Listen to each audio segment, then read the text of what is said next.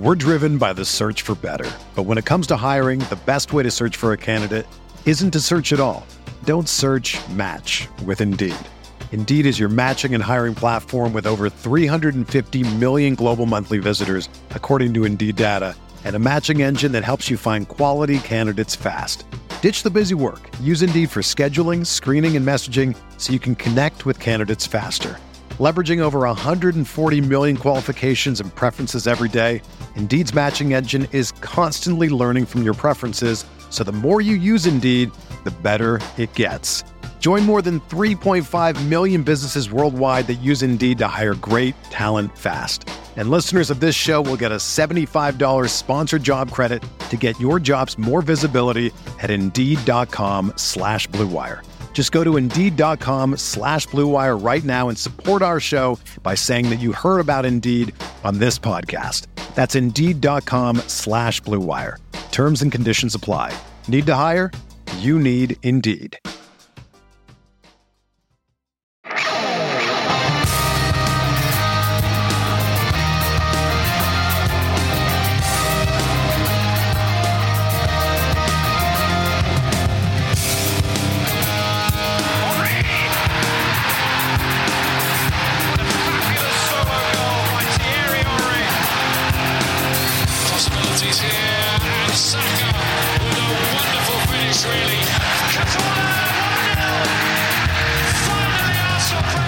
Antonio Conte is off to Juventus, but to be fair, if I had to play Arsenal next, I'd want to leave the country too. This is the Arsenal Vision Post Match Podcast. My name is Elliot Smith, the Black Man Twitter Yankee Gunner.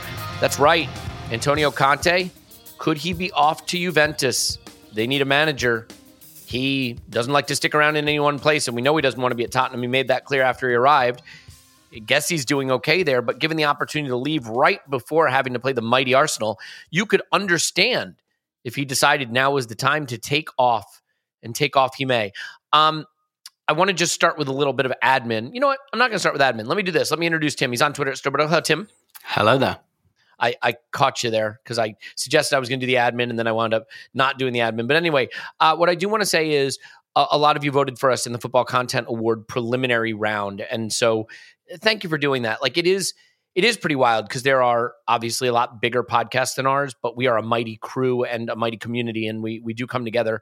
Uh, we've come together for the Arsenal Foundation, which we will be doing again, by the way, this season. Uh, have a call next week to sort of start putting that, those gears in motion. But now it is the final round of the Football Content Awards. I have been reliably told that uh, Arsblog, the Arscast, is on for, for bigger stuff, admittedly, is fair. Uh, so we would be thrilled and humbled if you would vote for us. We'll put out some tweets on how to do that, but basically you can look up the Football Content Awards, their website. You can just vote for one category or or all the categories if you want. There's friends and people you'll recognize running in other categories. We are up against a Tottenham podcast, so we do want to represent. Can't have can't have them winning trophies because we know that's not what they're about.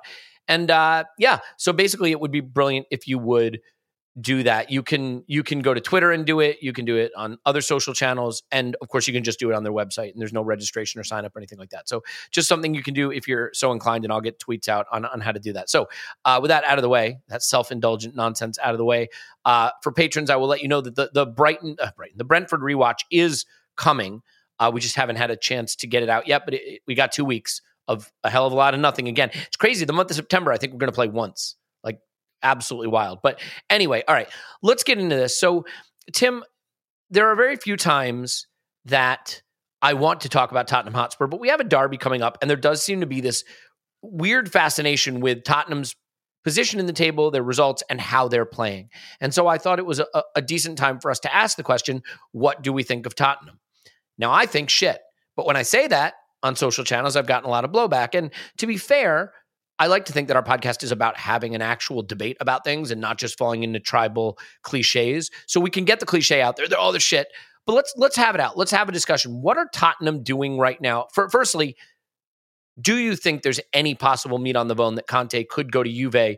And could it be good timing for us to have this out in the ether prior to the derby? Yeah, so on the Juve links, I mean, I certainly not now. Um, all, all, the stuff I've read and heard is that Juve are, not prepared to act on the Allegri thing yet.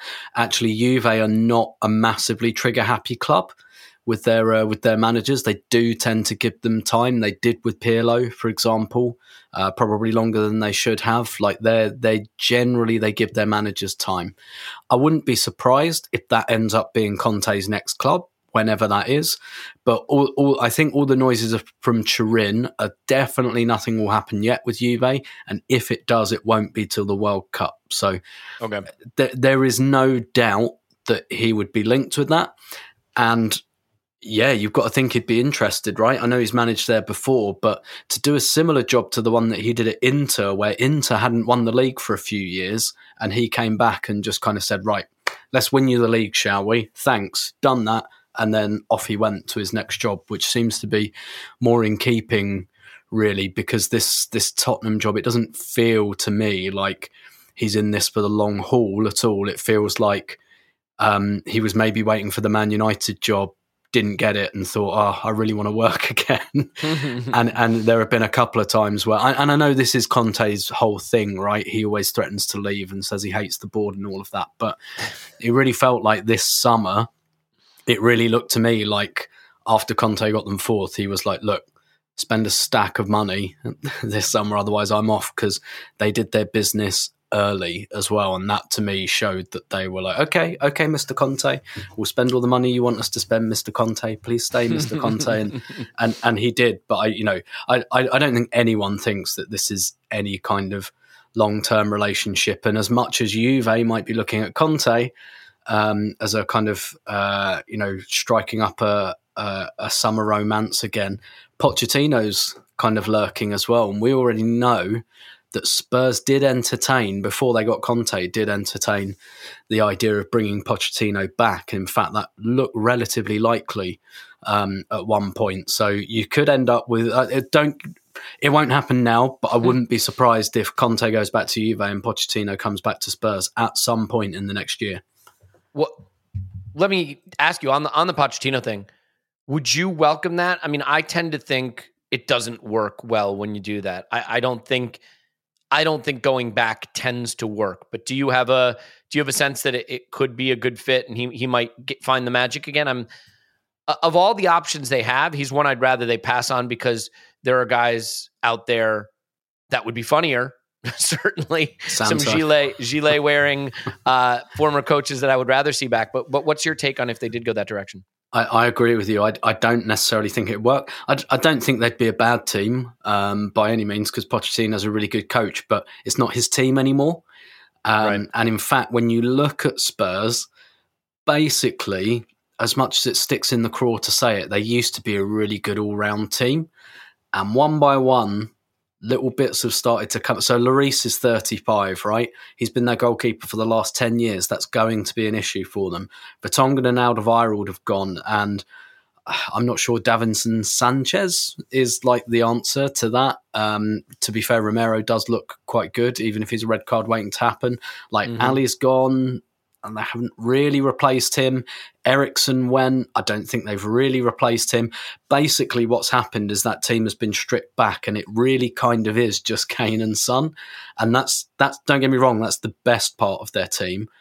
But you know, it reminds me of like when we watch, obviously, like from a much higher level, right? When you watch the Invincibles start um, start getting stripped away, and it's like, ah, it, it kind of just is Henry now, isn't it? it's not like Henry Pires, Bergkamp, Vieira, and you watch them go one by one, and you're like, well, it's probably the best one, arguably, but it's it's still just one. And I think that's where where Spurs are. And I, I don't think Conte will want a bar of that long term project of trying Yeah, to replace. Kane and Son, like when that happens. Um, but yeah, yeah, I, I, it, it's not Pochettino's team, and even like it was going downhill. Like he left for a reason, right? Because it was going downhill, and the signings he'd brought in or that were brought in for him, I am not really clear on that. Like in Ndombele, players like that, just didn't work. And um, yeah, so I, I'm not sure picking up, not even picking up from where he left off, probably picking up overall not as good a team as the one that he at least molded into his own image. Um, I'm not sure how that would go, to be honest.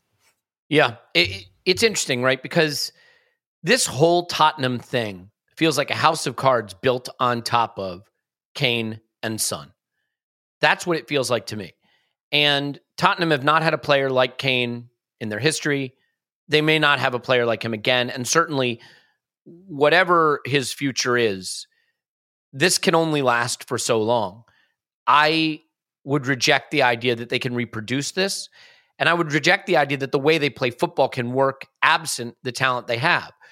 The interesting question that a lot of people are asking right now is whether it's working even with the talent they have. And a lot of people say, well, they're undefeated. They're, they're making a genuine title challenge. Rodri has come out and said they're going to make a title challenge. I mean, I'm not sure why that matters. Obviously, they're not going to make a title challenge. I think the the issue is that there are people that look at what they're doing and believe that it is sustainable because they do have that talent up front and they have a system that is d- designed to basically do one thing get the ball to the talented upfront players as quickly as possible and have them create high quality chances with their exceptional skill. I do think a lot of the narrative around Tottenham, Tim, might be different if their game at City hadn't been postponed. Now, I know they always beat City somehow, but it would have been a really interesting referendum on what's now going to be a referendum in our game, which is the good, right way to play football, my words, versus the bad, terrible way to play football. Again, my words, theirs. And seeing because some would just say, well, they're just a counterattacking side. I have thoughts on that, but let, let's start with this. Do you do you feel that what they're doing is a reasonable and suitable way to to make the most out of that elite attacking talent they have up front? Um, as you know, some people suggest it is. Yeah, so there's there's a few interesting things going on there. I think we should reference as well. Son was dropped um, recently. Yeah. Um, but then he came on and scored a hat trick because th- the thing is with Son, like he hadn't been playing well up to that point, and because the thing is with Son, if he's not scoring, he's not actually a brilliant all round player. He's a mm-hmm. brilliant like way of scoring goals and pinning teams back and running in behind and making you ragged and all of that. But if you give him the ball, in the middle of the pitch. Like he's not a fantastic footballer, and I don't say that as an insult. Arsenal have had plenty of those over the years, and I've loved them because right. they're great in the final third. So who cares? But you know, while it, it, seemed like for a while it wasn't massively working for Son, so he's let, and, and obviously they've spent a lot of money on Richarlison this summer, and the whole point of that, I, I have to say, I think that was a really good signing just because he can fill in for both of them. Um, and he can give them both a little bit of a break. He can play with them. Like I have to say, I think that was quite a smart piece of business. But and he's Premier League ready, so I think he's kind of mm-hmm. ready to do that. But of course, Son comes on and scores a hat trick against Leicester, so that's that problem solved. The, the quintessential question around Spurs at the moment that I don't think any of us really know the answer to because so they got 17 points from out of 21 so far. They're they're a point behind us. Like that's yeah. that's they're, they're doing well. Okay, mm-hmm. like they're getting good results, but I don't think anyone thinks that they're particularly playing well, and and even like their underlying stats aren't fantastic. So the question is, are Spurs like going through a sticky patch of performances, but still banking up the points, and therefore will look really dangerous when they actually look good? Um, or are they just really brilliantly in, in Premier League terms anyway, not in the Champions League, but brilliantly in Premier League terms, just negotiating poor form? Or are they shit and getting lucky and this isn't sustainable? That's the million dollar question. And like, because uh, basically, if their performances continue like this, I don't think it's sustainable, even if you say, oh, but they're a counter attacking team and all they want to do is get the ball to Kane and Son. And there, there is more than a germ of truth in that. But if even in that respect, I don't think they've looked brilliant this season. And I can tell because, again, I have to say, I think in the second half of last season, they did look really good doing that, right? Whatever you think of um, how entertaining or attractive the football is, I was watching them in the spring and thinking, yeah, this is a team that just looks like a good counter attacking team. I don't think Tottenham look like that at the moment. And so th- that's the question. Are they going to get better? And these are like scary results they're getting in their good period. The, the other thing I'd read about Conte as well is that he's very, very keen on periodization and that um, if you look deeper into some of their pressing metrics, they actually press more in the final 20 minutes of games. And so there's a suggestion that Conte kind of does this standoffish thing on purpose so that A, they can be more effective late in games, but also so they can be more effective later in the season in terms of their intensity. So these are all questions that that will come out in the wash in the next few months. Do you mind if I hit you with some stats here now, just as an interlude? Pe- people can mute this and at this at this point have a conversation with their partner. Um, so the big debate, Tim, for me, is people say it's effective football, and I think the word effective is something we use when you get results in a way that people don't like looking at, right? So the question is, what is effective? I want to recall. Do you remember um, we had a coach named Unai Emery? Goes back a little way. Do you remember that? I I I, uh, I, I think. Um, did you ever see Eternal Sunshine of the Spotless Mind? yes, I did. yeah, I, I had that treatment done. I was going to go with the Men in Black uh, flashy thing, uh, neuralizer. But uh, do you remember the 22, un- 22 game unbeaten run? I I've, I vaguely recall it. Yeah. We had a lot of conversations about that on the pod. And to be fair, a lot of them that weren't very popular because I think we were a bit of a wet blanket at that time. But the point of the the doubt that we cast on the 22 game unbeaten run was if we keep playing this way, are we going to see results start to come back to what the performances suggest they should? So let me hit you with a few data points here because I think that they will be interesting at the least. So first, let's let's look at. I know looking at Tottenham gives us nausea. And by the way, if you're saying why are we talking about Tottenham, two reasons. One, we play them next, so we want to understand what we have coming up. Two, they are our rival, and and they have finished above us, and it is time for us to retake our natural place. And because I do think it is relevant because they are one of the teams outside of Manchester City. They're a team we can and must get over this season, in my view. So, Tim, a few things here. Firstly, if you look at their games, everybody says, "Oh, Arsenal haven't played anybody yet." And when you played United, you lost. Well, we we outplayed United in my view, but yes, that's true. Okay, Tottenham have won against Southampton, Wolves, Nottingham Forest, Fulham, and a Leicester City team that is desperate for Rodgers to go. In several of those games, by the way, including the Leicester City game, the expected goals were roughly even. I mean, against Leicester City, who they beat 6 2, they scored a lot of brilliant goals. It was 1.7 to 1.7 on expected goals. Okay.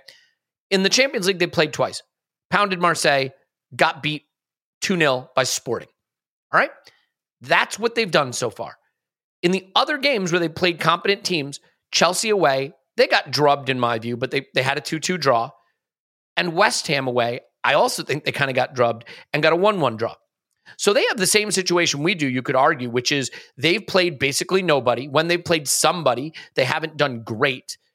When they've played nobody, they've won. And in some instances, they still didn't do great. So I don't know why we're going gaga over them. Their expected goal difference, okay? And this is important. So can I frame this conversation slightly differently, Tim? The one thing I want to point out is when I'm saying I don't think Tottenham are good, I don't mean they're going to finish 10th. I mean, I think the ceiling of their ambition with the way they play is fourth. I think 74 points, 71 points, 76 points. I think that's capable, doable for them. I don't think 82, 83, 84, beyond. I don't think that kind of stuff is doable the way they're playing. Okay. Their expected goal difference right now is roughly around the range of what fourth place finishes at every single season, roughly.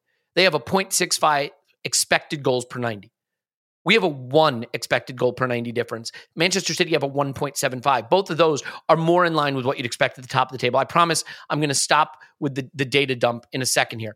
But this is the one that riled people up on Twitter. So, Tim, are you familiar with field tilt? I am indeed. yes. Okay, so field tilt is not possession. Let me be clear about what it is. It is the percent of final third touches for you versus the other team. So if there are 100 final third touches and I have 80 of them and you have 20 of them, I have 80% of the field tilt. In 2019, here are the top four teams in field tilt. 2019, Manchester City, Liverpool, Chelsea, United. Arsenal, who were dreadful, finished mid table in that. City, Liverpool, Chelsea, United. Okay? In 2020, here were the top four teams, top five teams City, Liverpool, Chelsea, United, Arsenal. In 2021, here were the top four teams City, Liverpool, Chelsea, Arsenal. And in 2022, as of right now, here are the top four teams City, Liverpool, Arsenal, Chelsea. Tottenham Hotspur are 16th. Uh, pardon me, 17th. They have 40% field tilt, meaning that for every 100 final third touches, their opponent has 60 of them. Tim, the reason I think this matters is because this is a team that isn't just counter attacking. It's not about that. This is a team that makes it very easy to progress the ball into their defensive third and very rarely gets it into the opposition final third. And if you look at a, a chart of all of the teams over the last 10 years that have played that way, Chelsea, Tottenham are way out on the outlier range of any of those teams in terms of their success in terms of getting goals versus conceding goals. So uh, when you hear all these advanced metrics, and I realize that's a lot of data dump, so I apologize. Does it give you pause to say it stands in opposition to the idea that their approach long term can be successful? Or do you think it ignores the fact that with elite attacking talent, a different approach makes sense? How, how compelling is the data to you as a counterfactual for, for the argument that they can be successful doing this? Yeah, I mean, I think what a lot of listeners will be kind of saying now is like, yeah, but they keep finishing in the top four. so they mm. keep being this outlier. So that does suggest sustainability. But I think the thing is, it's sustainability based very, very, very, very intently around the availability of of well, I'll say two players. To be fair, Kane's been injured quite a bit. He wasn't last season, but he's been injured quite a few seasons. So, but they have Son as well, right? So mm. he he tends to be able to carry it off on his own um, as well. So you know, really, you, you look at if they lost both of them, they'd be fucked. We yeah. all know that, but like. I, I almost feel like that's redundant saying that. Like it's you know, if the Invincibles had lost Vieira and Henry for six months, they would have been you know, may, maybe not because again, better team and all of that. But you know what I mean? Any team loses its two best players, of course, they're to some degree fucked. But I think Tottenham would be really, really, really, really, really fucked. Um, but but I, you know, I feel like that's a bit of a statement in the obvious. For me, what's real like they're still going to be strong this season, right? I I still think like you know maybe both of us will get in the top four um, this year. I think that's what like I you know Spurs are definitely going to be there or thereabouts, um, and you know it might be one of us third, one of us fourth. Um, I, I kind of do see this season potentially going that way.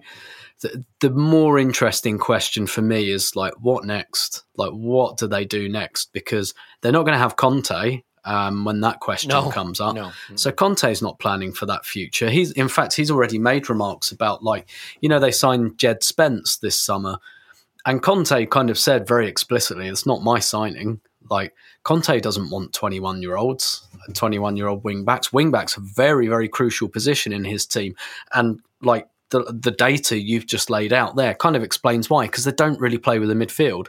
Right. Yep. Um, and this is the other interesting thing about them is that they're not playing any of their new signings yet, and this isn't this isn't um, unfamiliar with Conte because he's such a system coach that he wants players to learn the system before there. There are like um, there are uh, I was going to say objections. That's not exceptions.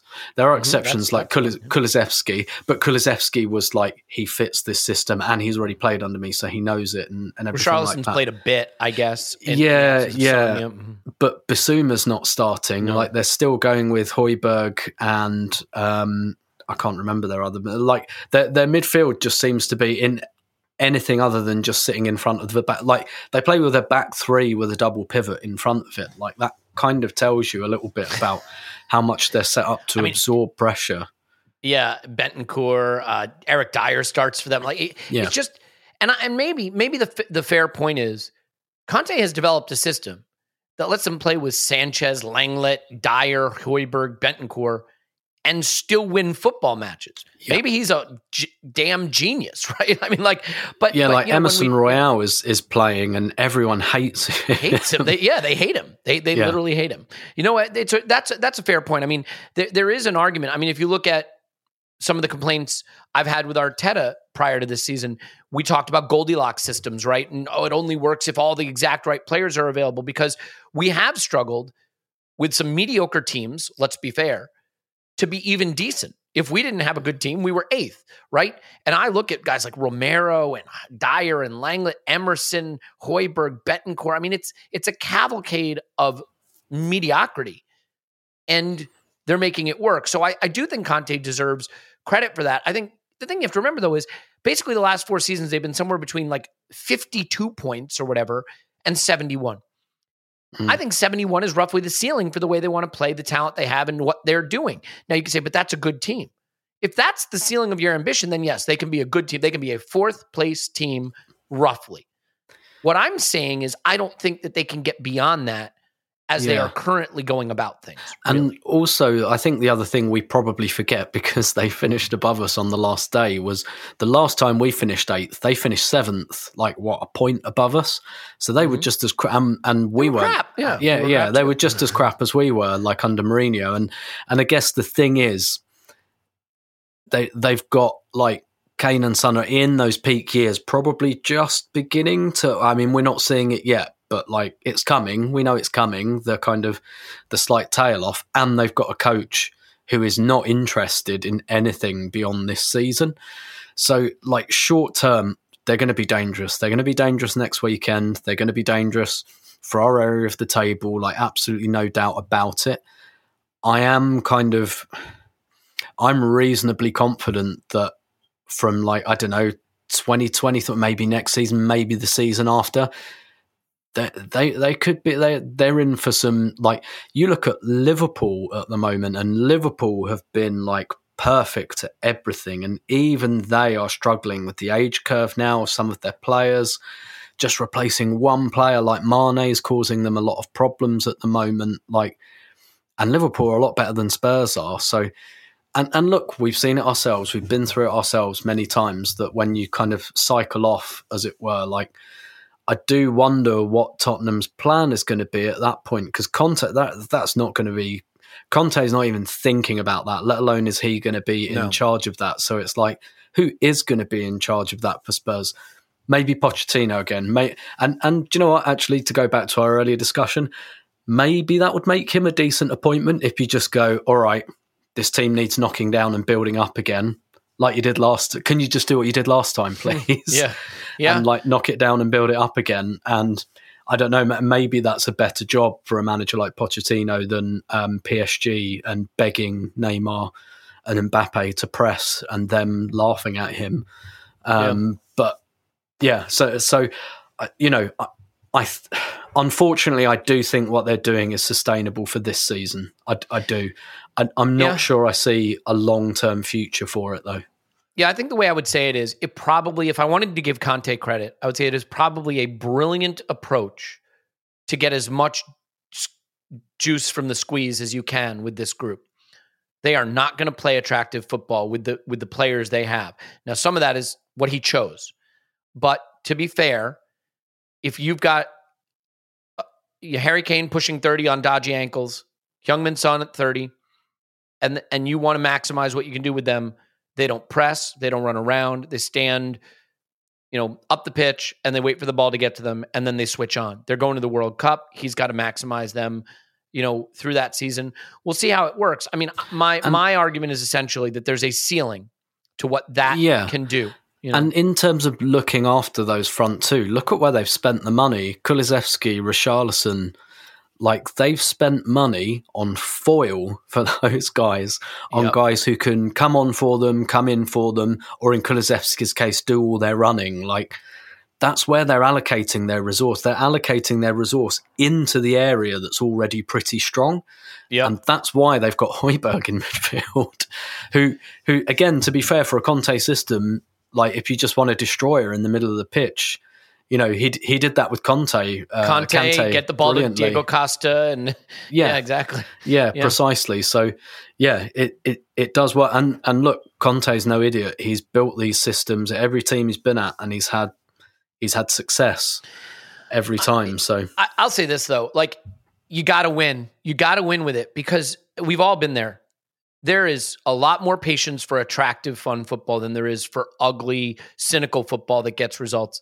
It's why Mourinho wear, wears out his welcome so quickly, you know. And I think th- there are there are a lot of Spurs fans that are really happy right now, but under the surface, if you pick at it, there's a lot of Spurs fans talking about the football not being particularly attractive or compelling. So we'll see which wins out. What frustrates me, Tim, is that I really do think, especially because we lost to United with counterattacking goals going against that, we rewatched both halves on Patreon. The second half in particular, we were fantastic. I know nobody wants to hear that because we lost.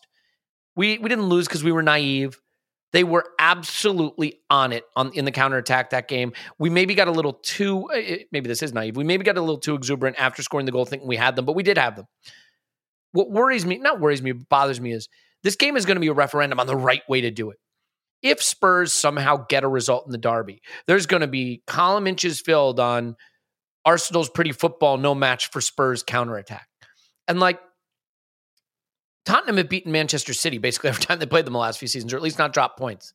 Manchester City keep finishing with mid 90s points and win leagues, and Tottenham once have finished over 70 points.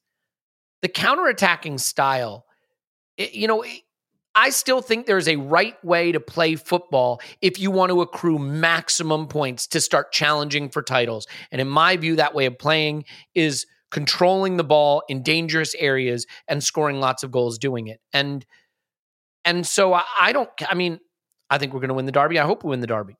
Regardless of what happens in that game, I do not think it's a referendum on the right way to play because the goal isn't to win the derby, the goal is to win the title. At some, let's be honest, I, I know the whole top four is a trophy thing. Yeah, we want to be top four. The goal of this project is to open a window that we can do what Liverpool did walk through it and be a champion, be a Premier League title winning team. And we can get there playing this way. And I don't think you can get there playing that way, not in this current league. So, how do you feel about this, the Derby coming up in terms of people wanting to use it as a referendum on style? Um, or, or, are we are we comfortable saying the style we're using is the right style for this project long term? Let's not make it a referendum on that. Yeah, I mean, it shouldn't be because there's an element of what wins the battle and what wins the war. Exactly. Um, well said. Yes. Going on. And uh, one of the things, I guess, as an aside that's interesting with City at the moment, um, and, and, I think understandably, I'm expecting them to walk away with the title, but like they keep going behind in games. And, but what's really clear is that bringing in Haaland has sacrificed an hmm. element of control for them that they yeah. kind of like, but he scores so many goals it almost doesn't matter. So they're almost like moving into Spurs territory in a weird way, in that they're becoming more built around an absolutely elite striker rather than having six midfielders and not giving you the ball all the time. um, but but like absolutely, I, I think it's more likely that what will happen is if we don't win, people will come away and and look with a fair amount of justification and say, well, look, you've played Tottenham and Man United so far this season and not won either of them. Um, yeah. So what, like, what really are your aspirations? I, I, I, think my response to that would be, well, look, if we beat the other 14 teams twice, uh, sorry, 13, because, well, well, we can beat ourselves.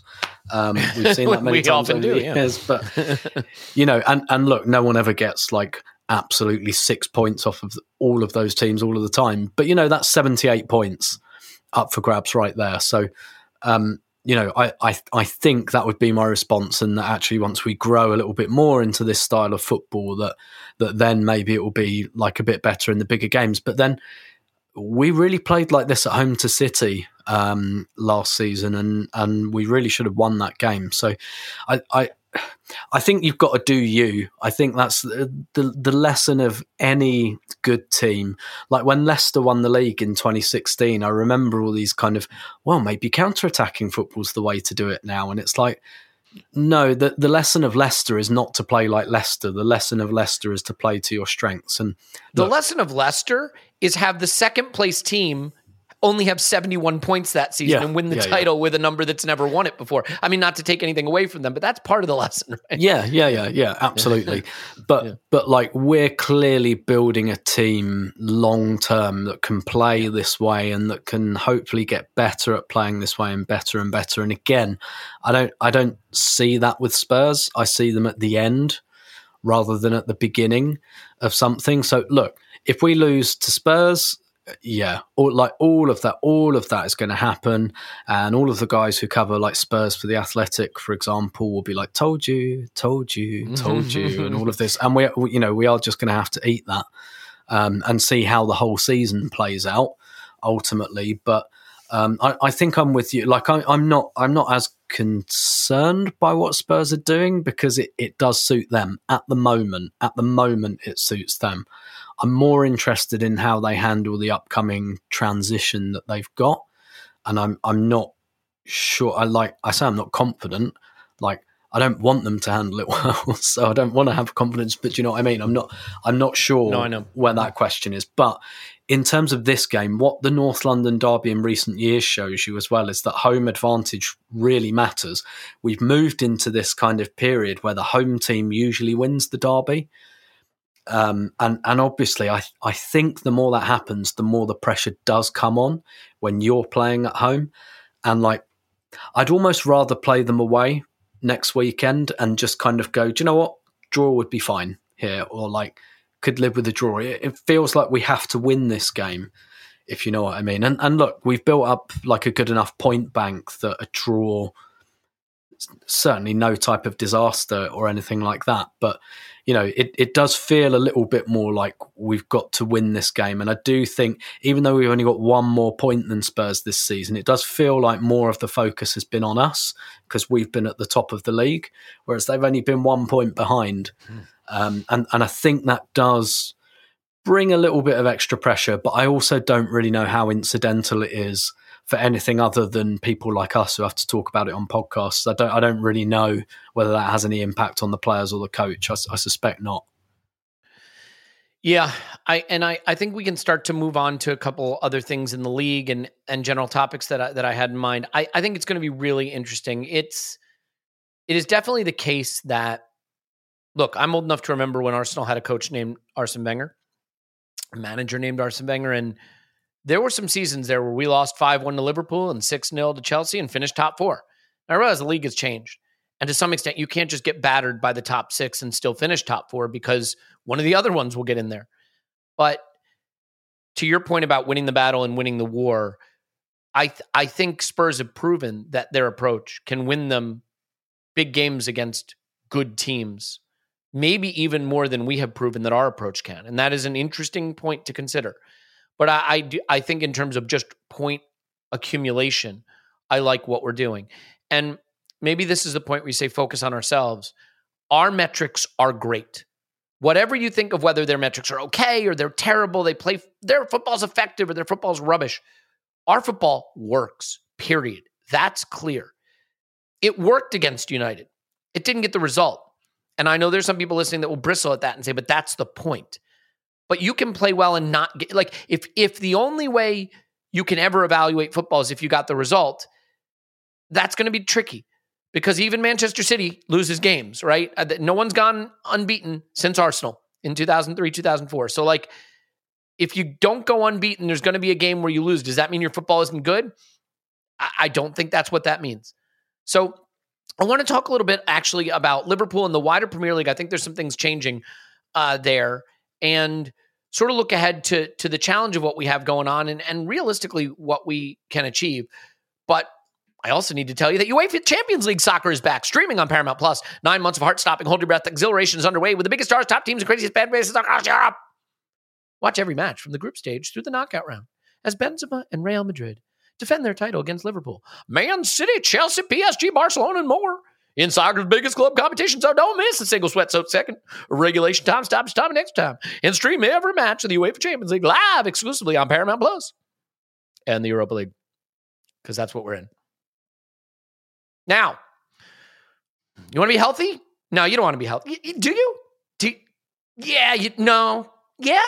Yeah, you do. Of course you do. Do you want to have 75 high quality vitamins, minerals, whole food source, superfoods, probiotics, and adaptogens? No? Of course you do. You want to sleep better, have more energy, have more focus, have better gut health? Nah, yeah, of course you do. It means you take AG1. That's what I do. I got in a big bottle. You take the AG1, you drink the AG1, you feel better from the AG1. Why? Because it has those adaptogens, those vin- vin- minerals, minerals, vitamins. It's food source, so it actually stays in your body instead of going off and into your pee. Uh, it's lifestyle friendly. So keto, paleo, vegan, daily free, gluten free. It costs less than your expensive coffee that you're wasting money on. It doesn't make you healthy. You can have both, by the way. It has over 7,000 five star reviews. And by the way, it's made by a company that believes in philanthropy, much as we do. They donated over 1.2 million meals to kids, by the way, in 2020. So, right now, it's time to reclaim your health and arm your immune system with convenient daily nutrition. Just one scoop in a cup of water every day. That's it. No need for a million different pills and supplements to look out for your health. To make it easy, Athletic Greens is going to give you a free one year supply of immune supporting vitamin D and five free travel packs with your first purchase. All you have to do is visit athleticgreens.com slash vision. Again, that's athleticgreens.com slash vision to take ownership over your health and pick up the ultimate daily nutritional insurance. And this podcast is sponsored by Better Health.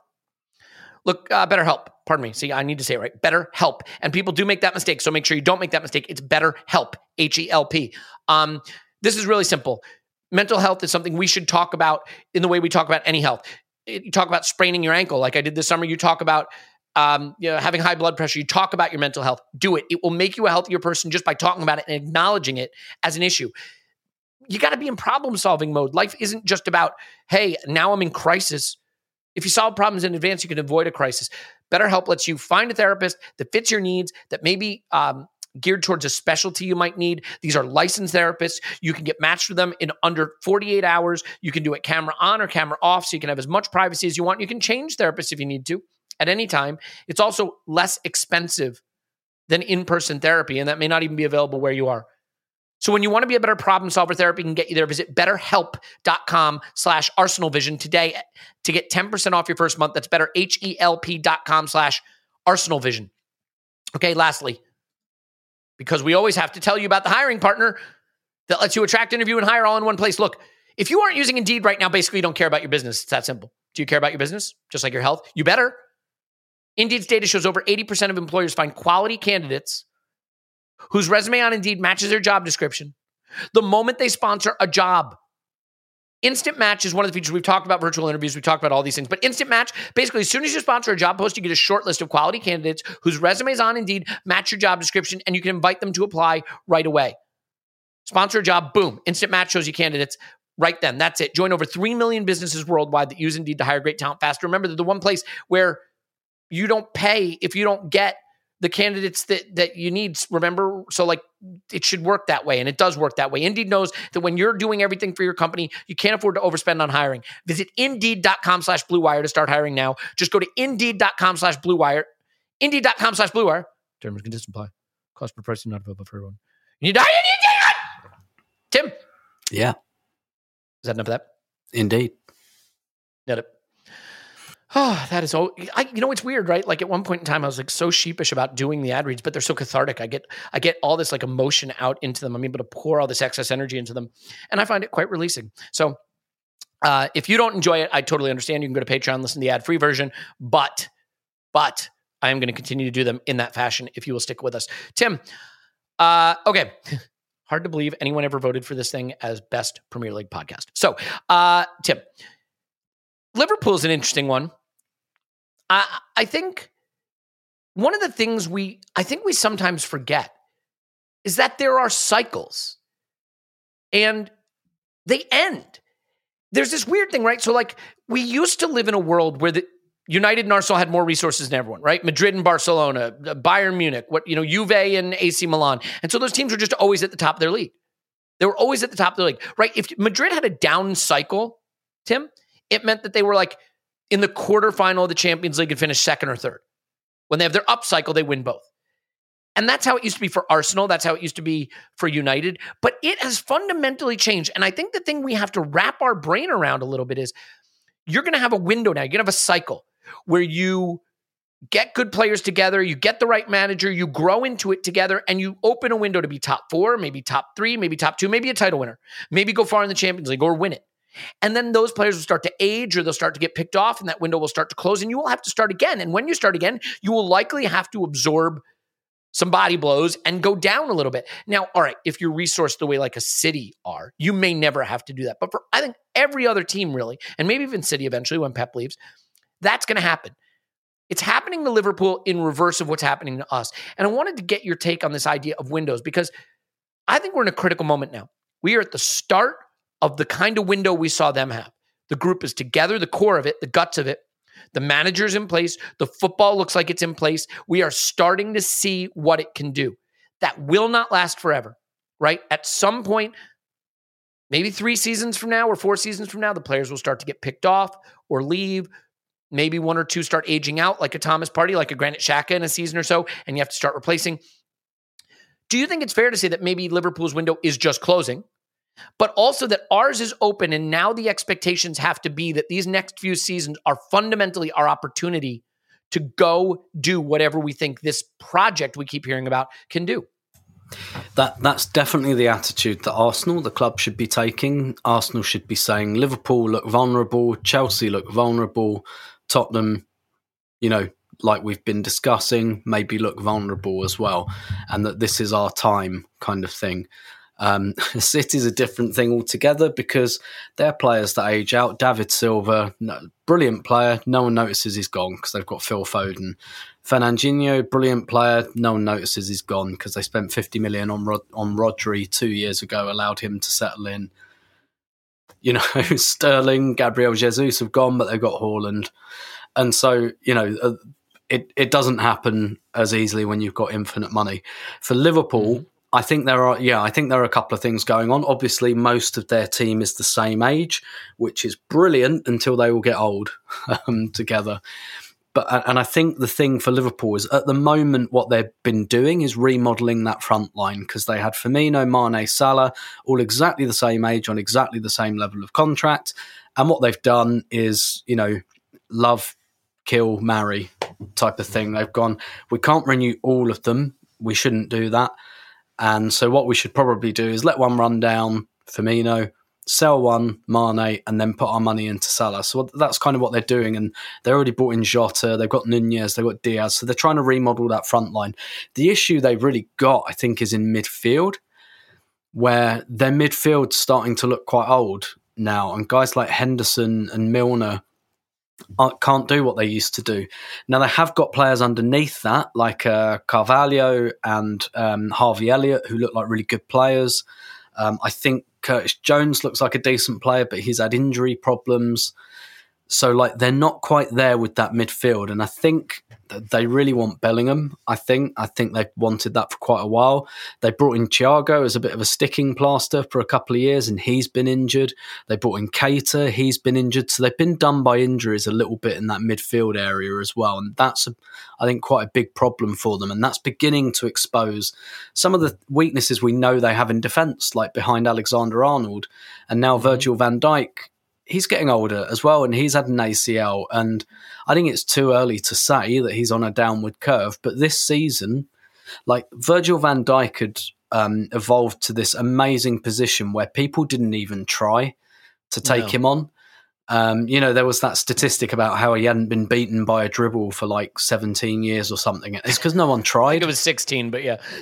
but it's because no one tried. Everyone was just like, oh, I'll, I'll, go somewhere else. See you later, kind of thing and and maybe he's lost a little bit of that. I don't know. Maybe I think it's more to do with their structure. Like the midfield is not quite the solid block it once was. Basically, I'm not sure Henderson can do that covering Alexander Arnold's ass as much as he used to, and that's a that's a difficult thing to buy for because what they've got at the moment is Harvey Elliott really likes that right side of midfield, and he's a brilliant player, but he's not Jordan Henderson. He's not going to go in and like fill it and play like as a almost as a right back to cover Alexander Arnold. He wants to go forward and he wants to create and things like that. So like that right side looks vulnerable all of a sudden. And basically it's it's a whack-a-mole thing, right? Like you pick at little places, you get exposed um, a little bit. And I, I, think one of the big things that probably happened to Liverpool was COVID. And COVID mm. probably because that's when they gave like Van Dijk the big new contract. Like they gave a lot of guys in their late twenties, early thirties new contracts because they obviously decided that that was more cost effective than replacing them. Whereas, had it not been for that COVID year financially, mm. where a lot of clubs were very uncertain, they might have, they might have got Bellingham a year earlier. They might they might have been able to go and do something like that. And look, they're not paupers. And they spend, get bigger money for for yeah. the players they want to right like if there had been a hundred million market for Salah, would they have moved Yep. on? If there had been a hundred million market for Van Dijk, there wasn't at that time. Yeah, Exactly. They got 30 million for Mane. Still good business to get for a 30 year old, but yeah, like yeah absent not, COVID. not Coutinho money. exactly. Yeah. And absent COVID, you probably could have added like another 15 million onto that. So I do think that their team build has been impacted by that a little bit. And of Yeah. course, we've got these questions as well around "Mm, is- isn't this about the time that the Dortmund thing went sour for Klopp? Um, Mm. And look, that that might be a coincidence. We don't know that this is a permanent thing. It might just be they've got a couple of injuries. They're settling some guys in. I, I'm expect don't I, again. I'm expecting them to have a strong season. Don't get me wrong. I don't. I don't think they're going to win the league. I don't. I basically don't think they can almost anymore. They've no, they're going to be good. and They're going to be in the top four. Yeah. E- exactly, exactly. But again, longer term, how do they fix some of these just these little potholes um, Well- that have started to appear? And this is the thing look, fans don't have to be on board with project thinking. You don't have to be. If you want to expect every season to be a success, you're absolutely entitled to do that. Seasons aren't there to be discarded. You know, as fans, look, start thinking about how many years you have left on this planet. That's how many football seasons you have left. Everyone that your club just throws away in pursuit of a project is a season of your life gone, right? So, Yeah, you know, and no one, it- no one puts the season ticket prices down and says, Yeah, "Do you know what? this This, year we might season." finish seventh. Good point. Yeah, this is a project season. Your season tickets cut in half. But clubs have to think in terms of projects. They have to. And I think what's interesting with Liverpool, for example, is Liver. The reason we talk about them a lot is they are the apotheosis of how a project can work. And there's always luck, always some. Like look at Leicester. They won the league in a season where everybody else stunk. But like Liverpool have done it in a really impressive way. They made a decision. They had to stick or twist. Do we re- do we start over a new project or do we stretch the window as far as we can with this group? They opted to stretch. And that may be, as you pointed out, Tim, the COVID market not giving them the kind of return on the sales that they would have needed to start over. So they stretched. And what I mean by stretched is they held on to a Thiago and a Salah and a Van Dijk to say, we think we can get another title out of this group. You know, maybe Klopp said, guys, I'm not here for the next cycle. I'm here for what this can get. And we may be at the end of that, or maybe not. But I think it is interesting because in our current project, Tim, there's going to come a point where Real Madrid want Martinelli, or City want Saka, or somebody, you know, Barca wants Saliba, or PSG wants. You know, th- it's going to happen. It's you know, if these players are as good as we think they are, then people are going to come for them. There's no way you can have the best players in the world and have nobody come for them. Now, Liverpool did sell. They sold Coutinho. That was the fundamental move they made. They sold Suarez before that, I guess, but that that goes back a while. And and they and they sold Coutinho and they they built around that. And I think the reason they were able to hold on to their players is they're a big club. They pay big wages, but they were winning titles in Champions League. They gave their players the belief that you could be at one of the biggest clubs in the world competing for the biggest trophies. I'm curious how you think about this in terms of are we going to have to set our mindset right that we understand at some point there may be a piece of this group that we have to sell and replace that this that this isn't necessarily linear or or should it be or how, how do you how do you think about that? Because like we haven't had good prime age players in a long time so we haven't had anyone really coming for our good prime age players. Like it, you have to go back to the sort of Fabregas Van Persie Nasri years to really experience the heartache of losing a player we actually cared about particularly um, if anything we've held on to players longer than we should have in this sort of iteration of Arsenal so how do you think about that aspect of this project in terms of a willingness to understand that there may be pieces that move on to replace them with more pieces or better pieces or however that works.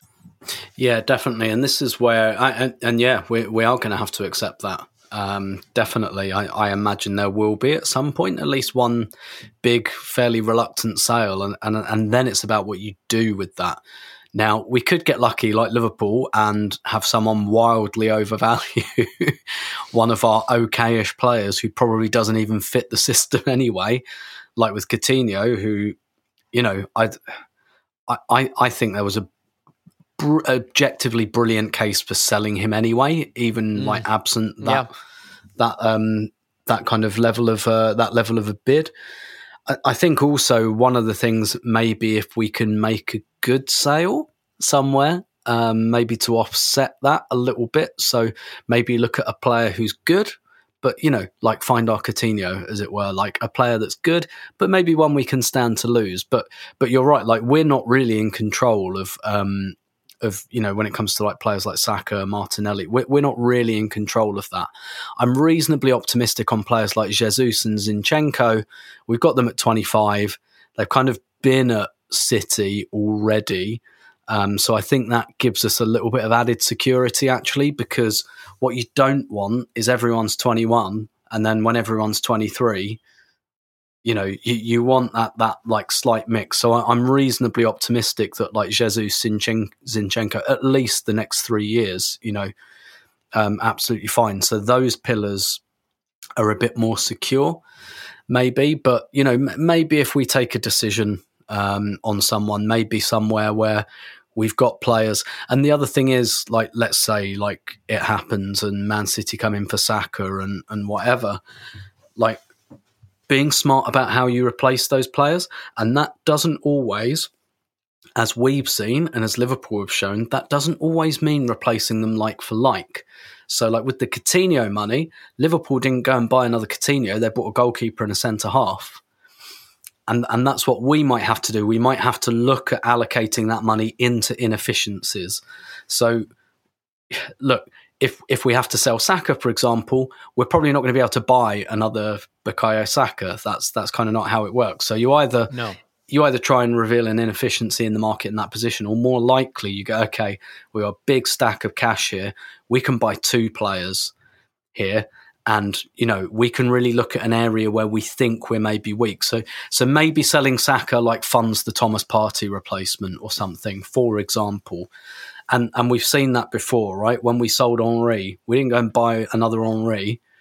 Um, you know, we bought Bacary Sagna the the summer that we we sold Henry. I'm not saying that those are directly linked; it's just the the timeline. But you know, be, being smart about how you allocate the money when you get it as well, and not doing the kind of oh my god someone's just given us 50 million for fernando torres whose hamstrings are hanging off the bone anyway and then going and spending all the money on like andy carroll um you know I mean, I hope our rivals that. do that in perpetuity. But yeah, yeah, Yeah. exactly. Um, I, I think the thing I would say is that, like, and this is what's so hard. The problem with comparing anything to Liverpool is not only did they have Klopp, who's special, and we might have someone who's special as well. They got a lot of luck and they got a lot of things right, and you can't get it right all the time. You almost have to get it right. The big moves have to get like we got it right with Gabriel Jesus. You can't get that wrong. You can't go get a striker and be wrong about it. Like for example, I think Liverpool might be wrong about Nunez. It's interesting. I was watching our scouting video on Patreon of Nunez again, and like Clive and I were laughing at certain points. Like, this is the guy. Like, th- this was back in January when we were linked, and I was like, he's got the touch of an oxen. You know, like this is crazy. Um, I'm not saying he's a bad player. He can run in behind and score tons of goals. But I, you know what I think is funny, by the way, just as an aside. Sometimes I think clubs have huge blind spots for players that play well against them. Like Nunez was good against Liverpool, and they bought Nunez, and I think that that's a trap that a lot of teams have fallen into. So, so let's finish with this, Tim the Premier League is fundamentally changing. First of all, we're going to get an extra Champions League spot, right? We're going to go to five, which fundamentally changes things. Are we then going to say top five is a trophy? Top five is good enough?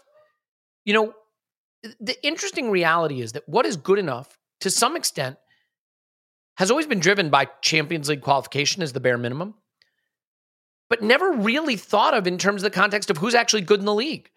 Arsenal finished in Champions League places for 20 years under Arsene Wenger, and that is an amazing accomplishment.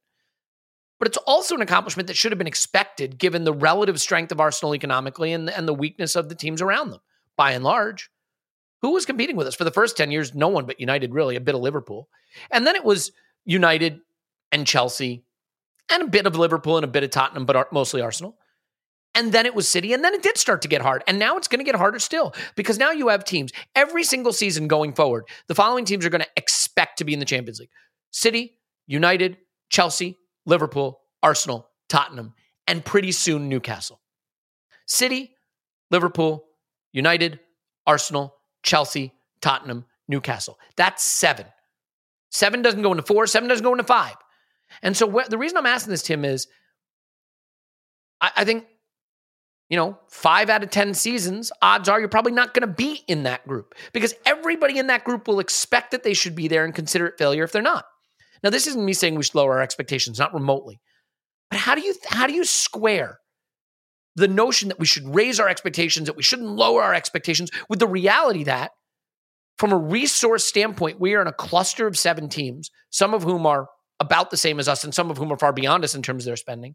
And we are expecting to finish above at least three of them every single season because that's the goal and beyond.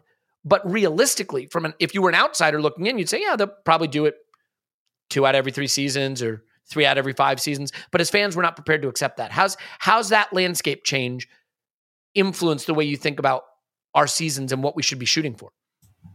It definitely has. And and look, this has already been happening anyway. Like you said, like Chelsea and City coming in already changed our expectations from competing for the title with United every year to kind mm-hmm. of third, fourth. And that was that even that was difficult. Like we look at that now and say, wow, we finished third or fourth like all those years. But it was people didn't like it at the time. I didn't nope. always like it either because we were used to being one or two and then it's like three or four. And so, you know, th- this stuff, it's, it's shit. It's like, it's been happening for a while, um, essentially. And then like during that period, like you said, Liverpool were very in and out. Um, and they're not anymore. They're very, very much in. So it, it's one of those things where you kind of, you know, I'd say like hope for the best and plan for the worst yeah. basically. Um, and definitely in terms of expectations, I think like in an individual season, yeah, you should go in with the expectations that you have. But really, I think what you're looking for is a level of performance or a level of sustainability. Like last season, I'm like, I'm okay with last season because I kind of think if a cup, even with, even if like a couple of other things had gone a different way, like one injury less, I think we'd have done it.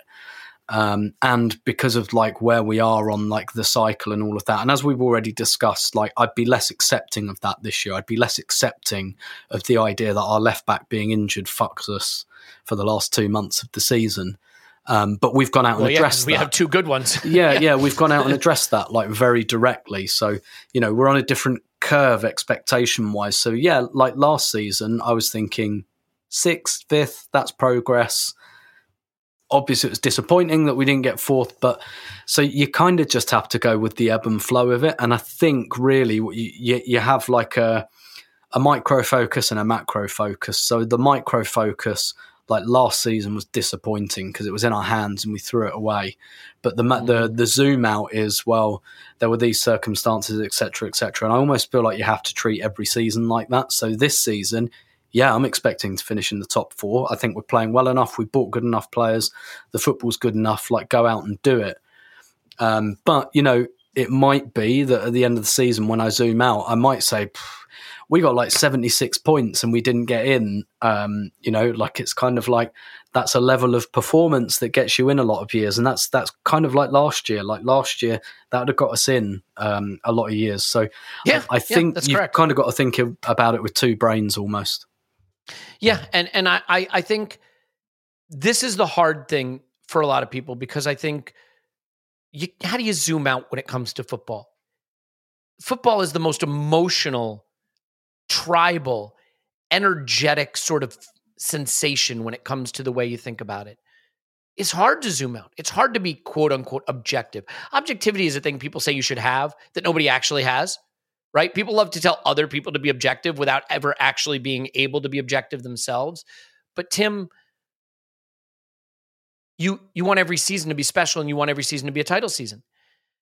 I think there's a difference between what fans have to think and what clubs have to think, but I think here's what I'm going to try to do for myself. I'm going to try to objectively at least say, do I think the club are doing the right things? Do I think we are dumb and bad or smart and good?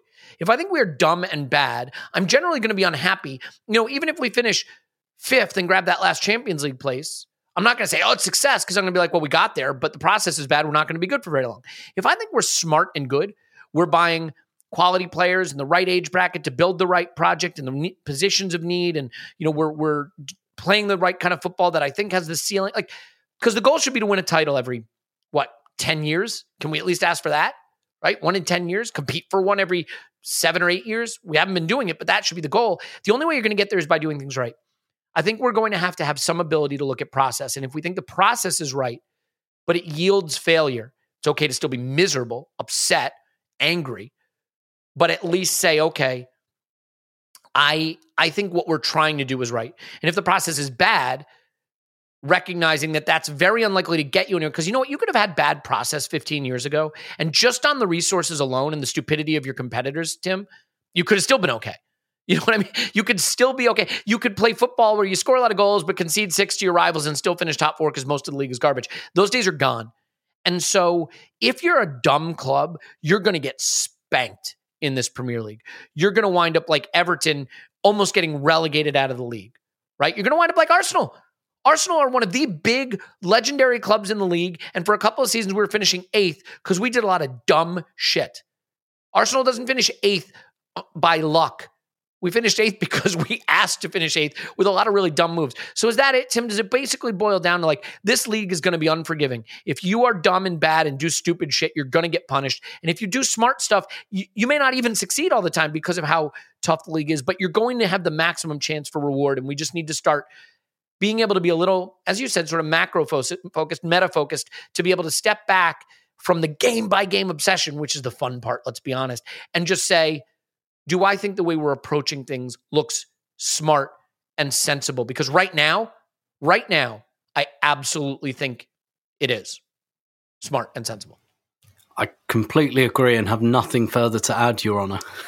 Perfect. All right. Well, let's leave it there. I mean, it is an interlull pod after all. We are going to have um, uh, a Brentford rewatch coming up as and as well as some other fun stuff. I know there's we're going to cover uh, women's football too. Tim and Clive have a conversation coming up about that, so that's going to be fantastic. Don't want you to think we've we've left that out. Um, and and so that's going to be a part of the content schedule coming up. We'll get a little more heated into things next week as the derby approaches, and what I think is going to be a fun day for Arsenal fans. Hopefully, it's never a fun day, is it? It's always an agonizing day until it isn't. But we will see. So we'll leave it there. Tim's on Twitter at Stillberto. Thank you very much, Tim. My pleasure as always. My name is Elliot Smith. You can block me on Twitter at Yankee Gunner. Strongly recommended. A lot of you still haven't done it. I really can't recommend it strongly enough. But we love you. We love you so much. If you want to vote for us in the FCAs, please do. We'll have a tweet out. You can go to Arsenal V Podcast on uh, Twitter and see how to do that if you want to. Hang in there, everyone. Football will eventually be back. One game in September and then a million in October, just the way we planned it. We love you. And we will talk to you after Arsenal 10, Tottenham nil.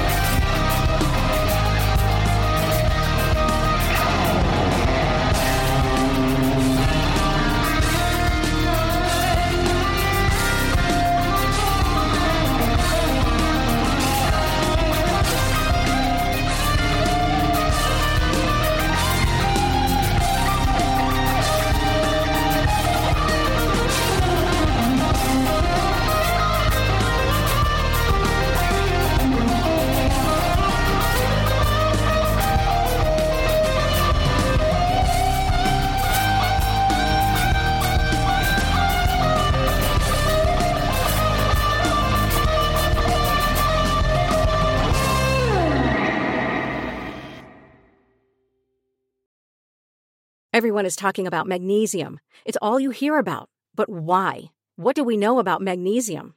Well, magnesium is the number one mineral that 75% of Americans are deficient in. If you are a woman over 35, magnesium will help you rediscover balance, energy, and vitality. Magnesium supports more than 300 enzymatic reactions in your body, including those involved in hormonal balance. From functional medicine doctors to mental well being and female hormone experts, we all know that magnesium is the one mineral to improve all aspects of well being and health. But which one? Magnesium Breakthrough from Bioptimizers, the trusted choice recommended by leading experts with seven best absorbed forms of magnesium to ensure your body receives the support it needs for overall well being. Go to bioptimizers.com slash balance today and use code BALANCE10 for 10% off. Support your journey to wellness at B-I-O-P-T-I-M-I-Z-E-R-S dot com forward slash balance. Magnesium Breakthrough from Bioptimizers, your foundation to optimal health and vitality.